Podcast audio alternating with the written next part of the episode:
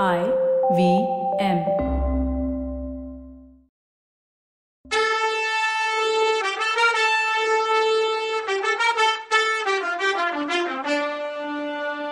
வணக்கங்க. நான் கவிதா பேசுறேன். வெல்கம் டு கதை பாட்காஸ்ட் சிவகாமியின் சபதம். இது எபிசோட் நம்பர் நாலு. இந்த எபிசோடோட டைட்டில் மகேந்திர சக்கரவர்த்தி மடம். நரசிம்ம பல்லவர் சிவகாமியை பார்த்தப்போ அவ தரையை தானே பார்த்துட்டு இருந்தா தரையில அவ பக்கத்துல கொஞ்சம் முன்னால அவ கையில இருந்து நழுவி விழுந்த முறிஞ்சு கிடந்த வேல் கிடந்தது. அதை பார்த்த நரசிம்மர் சிவகாமி என்னது இது? அப்படின்னு கேட்டுக்கிட்டே அவ பக்கத்துல போனார். சிவகாமி கொஞ்சம் பின்னாடி போய் அந்த வேலை எடுத்து அவர்கிட்ட நீட்டினான் கொடுக்கும்போது ரெண்டு பேர் விரலுமே தொட்டுக்கிச்சோ என்னவோ. தேள் கொட்டுன மாதிரி அவசர அவசரமா விலகி நின்னாங்க. இது அவங்கள தவிர வேற யாருக்கும் தெரியாது. நரசிம்மர் தனக்கு வந்த படபடப்பை சமாளிச்சுக்கிட்டு ஆயனரை பார்த்து உங்களை மதையானுக்கிட்ட இருந்து காப்பாத்தினது இந்த வேல் தானான்னு கேட்டார். ஆமா இளவரசேன்னு அவர் மேல ஏதோ சொல்றதுக்குள்ள நரசிம்மர் அப்பாவை பார்த்து அப்பா இந்த வேலுக்கு சொந்தக்காரனை கட்டாயம் கண்டுபிடிக்கணும். அவன் நல்ல நேரத்துல இந்த மாதிரி விஷயம் பண்ணிருக்கலன்னா பல்லவ நாட்டோட மகா சிற்பிய இழந்திருப்போம் அப்படின்னு சொன்னாரு இளவரசர். அதுக்கு சக்கரவர்த்தி மகா சிற்பியை மட்டும்தானா? பல்லவ நாட்டோட மிகச்சிறந்த கலைவாணியையும் இழந்திருப்போம். அந்த வீரனை கண்டுபிடிக்க வேண்டியது அவசியம்தான். அவங்க இப்ப கிளம்பட்டும். ஏற்கனவே நேரம் ஆயிடுச்சுன்னு சொன்னாரு. அப்புறம் சிவகாமியை பார்த்து குழந்த உன் நடனம் இன்னைக்கு அற்புதமா இருந்தது. ஆனா முழுசா பார்க்க முடியாம போச்சுன்னாரு. அப்புறம் ஆயனரை பார்த்து ஆயனரே உங்க கூட நிறைய விஷயம் பேச வேண்டி இருக்கு சீக்கிரமா மாமல்லபுரம் வர்றேன். இப்ப ஜாக்கிரதையா போயிட்டு வாங்கன்னு சொன்னாரு. அங்க தான் நிக்கிற வரைக்கும் ஆயனரும் சிவகாமியும் பல்லக்கில் ஏற மாட்டாங்கன்னு நினைச்ச சக்கரவர்த்தி கடகடன் போய் குதிரை மேல தாவி ஏறினாரு. நரசிம்மவர்மரும் போய் குதிரை மேல ஏறிக்கிட்டாரு. புறப்படுறதுக்கு முன்னால சக்கரவர்த்தி வீரர்களை ஒருத்தனை கூப்பிட்டு வெளியூர்ல இருந்து புதுசா வந்த பையன் யாரா இருந்தாலும் இன்னைக்கு நைட்டு அவனை புடிச்சு வச்சிருந்து நாளைக்கு அரண்மனைக்கு கூட்டிட்டு வரணும். நகர்ப்புற தலைவனுக்கு இந்த கட்டளைய உடனே தெரியப்படுத்துன்னு சொன்னாரு. அவங்க அங்கேருந்து கிளம்பினதும் சிவகாமியும் அவங்க அப்பாவும் பல்லக்கில் ஏறி காஞ்சி கோட்டை வாசலை நோக்கி போனாங்க. தெரு ஓரத்தில் சுமை தாங்கி உட்காந்து பரஞ்சோதி கண்ணை மூடி கால் நாழிக போயிருக்கும். ஏதோ பேச்சு குரல் கேட்டு தூக்கி வாரி போட்டு கண்ணு முழிச்சான். தெருவில் யாரோ பேசிக்கிட்டு போனாங்க. கோயில் யானைக்கு மதம் பிடிச்சா அபசகுணம்னு சொல்லுவாங்களே அப்படின்னா ஒருத்தன். ஆமா நாட்டுக்கு ஏதோ பெரிய விபரீதம் வரப்போகுதுன்னா இன்னொருத்தன். சரி யானைக்கு எப்படி மதம் பிடிச்சுதான் அப்படின்னா ஒருத்தன். யாருக்கு தெரியும்னா இன்னொருத்தன். யாரோ வெளியூர்காரன் ஒருத்தன் யானை மேல வேலை வீசி எரிஞ்சானா அதனால யானைக்கு மதம் பிடிச்சிட்டுதுன்னு சொல்றாங்கன்னா இவன். ஆயனரும் அவர் மகளும் பழைச்சது மறுஜன்மோன்றாங்களேன்னு சொன்னா அவன். அப்படித்தான். அரங்கேற்ற நடுவுல நின்னது போதாதுன்னு இது வேறன்னு சொன்னான் இவன். இப்படியே பேசிக்கிட்டு அவங்க ரெண்டு பேரும் போயிட்டாங்க. அதுக்கு மேல அவங்க பேசினது கேட்கல பரஞ்சோதிக்கு அதை கேட்டதும் பக்குன்னு ஆயிடுச்சு. வேலை எரிஞ்சதும் யானைக்கு மதம் பிடிச்சுதான்னு சொன்னாங்களே. ஐயோ அப்போ அவனுக்கு ஞாபகம் வந்துச்சு மூட்டை கொண்டு வந்தானே அதை நடுத்தருவிலையில போட்டுட்டு ஓடி வந்துட்டேனே. நாவுக்கரசருக்கும் ஆயன சிற்பிக்கும் நான் கொண்டு வந்த ஓலை அதுல தானே இருக்கு? இன்னும் துணிமணியும் பணமும் இருக்கே அதை ஃபர்ஸ்ட் கண்டுபிடிக்கணும். அது போட்ட இடத்துலயே இருக்குமா? திக்கு தசை தெரியாத இந்த நகரத்துல எந்த இடத்துல போட்டேன்னு கண்டுபிடிச்சு எப்படி போறதுன்னு யோசிச்சான். பரஞ்சோதி சுமைதாங்கிலேருந்து இறங்கி தான் வந்த வழி எதுவா இருக்கும்னு ஒரு மாதிரி கெஸ் பண்ணி நடக்க ஆரம்பிச்சான்.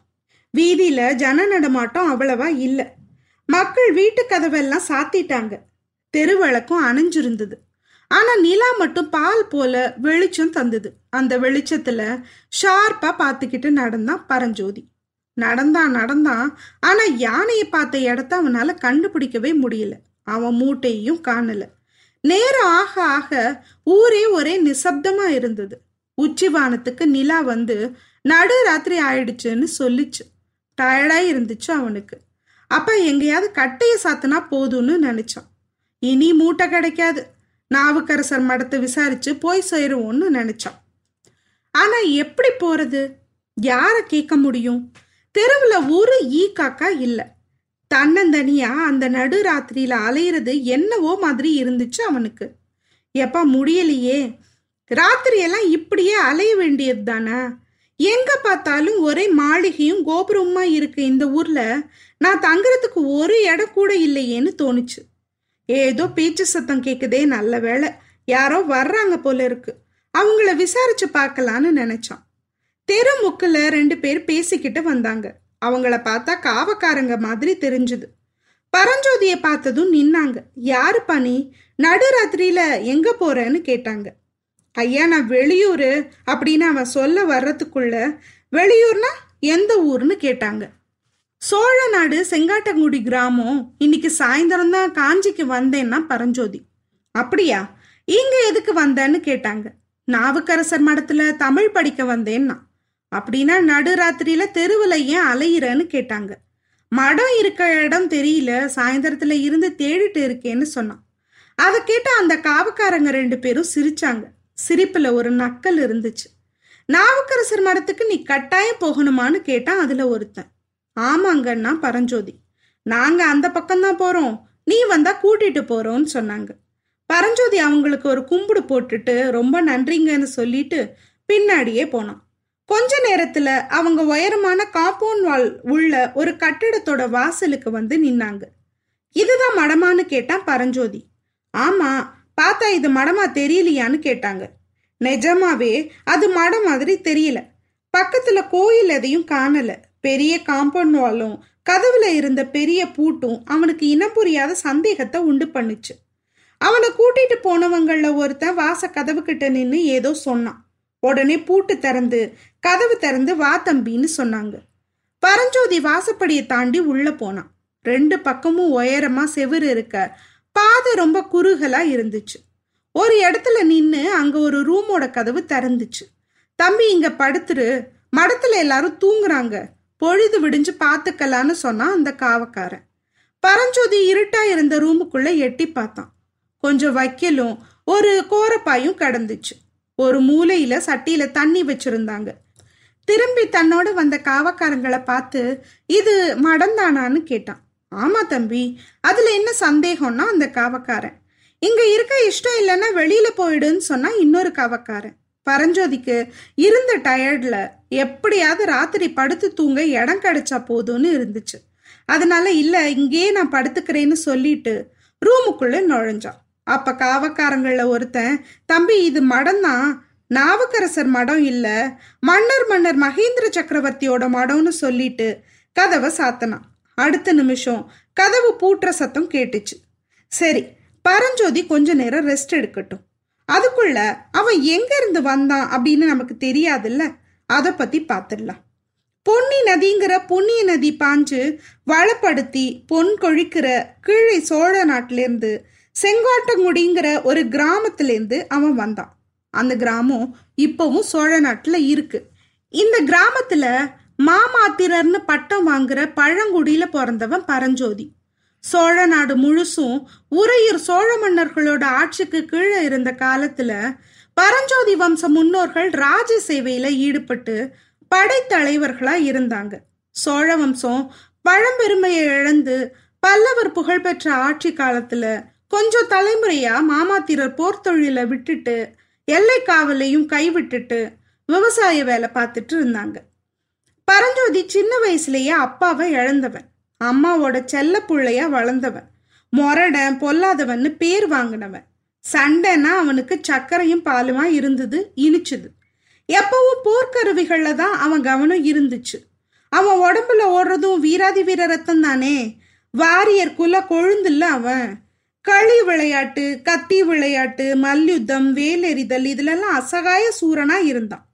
பரஞ்சோதி அம்மா வடிவழகி அம்மா தான் ஒரே பையன் கிட்ட உயிரையே வச்சிருந்தா. ஆனாலும் பரஞ்சோதியோட முரட்டுத்தனம் அவளுக்கு கவலையை கொடுத்துச்சு.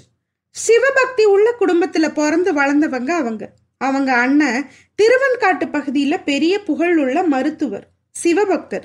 தமிழ் மொழியோட சேர்த்து வடமொழியிலையும் புலமை பெற்றவர். நல்ல திறமை உள்ள மருத்துவர் வேற. அவரோட மூத்த பொண்ணுக்கு உமையாள்னு பேரு. அழகுலையும் குணத்திலையும் அவ ஈடு இணை இல்லாத அழகி சிவபக்தி. படிப்புலையும் புலி. இந்த உமையாள தான் பையனுக்கு கல்யாணம் பண்ணி வைக்கணும்னு பரஞ்சோதி அம்மாவுக்கு ரொம்ப ஆசை. ஆனா நடக்குமான்னு சந்தேகம்தான். அந்த கவலையில இருந்தாங்க அவங்க. பலவித திறமையும் புகழ்பெற்ற மருத்துவராகவும் இருக்க அவங்க அண்ணன் இந்த மொரட்ட பிள்ளைக்கு தன் செல்ல பொண்ணை கல்யாணம் பண்ணி கொடுப்பாரான்னு யோசிச்சுட்டு இருந்தாங்க.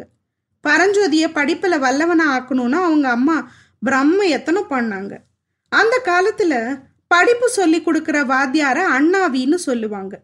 அண்ணாவிங்க எல்லாரும் பரஞ்சோதி விஷயத்துல தோத்து போயிட்டாங்க.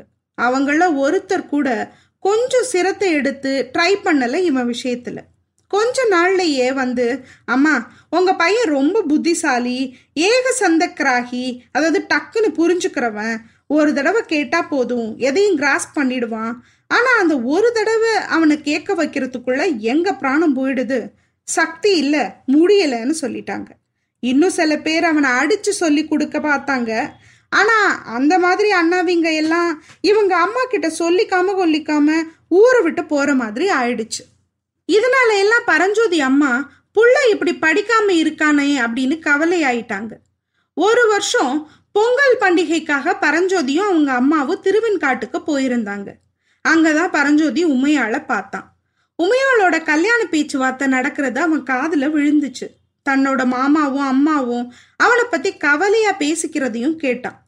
எல்லாத்தையும் சேர்த்து இப்ப இருக்க நிலைமைய புரிஞ்சுக்கிட்டான். அவங்க திரும்பி செங்காட்டங்குடிக்கு வந்தப்புறம் ஒரு நாள் அவங்க அம்மா தரையில படுத்தா அழுதுட்டு இருந்தா. அம்மா பக்கத்துல வந்து உட்காந்துக்கிட்டான் அம்மா எதுக்கு அழுகிறேன்னு அவன் கேட்கல அம்மா நான் ஒன்று சொல்றேன் நீ அதுக்கு மறுத்து ஒன்றும் சொல்லக்கூடாதுன்னா.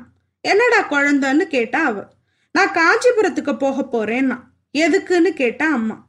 படிக்கத்தான். இவ்வளோ நாளா படிக்காம வேஸ்ட் பண்ணிட்டேன். அதை நினைச்சா வருத்தமா இருக்குன்னா பரஞ்சோதி. அம்மாவுக்கு கண்ணீர் வந்துடுச்சு. சந்தோஷமும் வருத்தமும் கலந்த கண்ணீர் தான் அது. அதுக்கு எதுக்கு அங்க போகணும்? இங்கேயே படிக்கலாமே அப்படின்னா அவ. இந்த ஊர்ல இருக்க வரைக்கும் எனக்கு படிப்பு வராதுன்னு சொன்னா பரஞ்சோதி.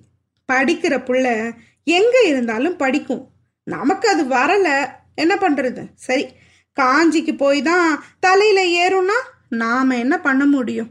காஞ்சிக்கு போயாவது ஏறுதான்னு பார்ப்போம் அடுத்த எபிசோட்ல திரும்ப நான் உங்களை சந்திக்கிறேன். அது வரைக்கும் நன்றி வணக்கம்.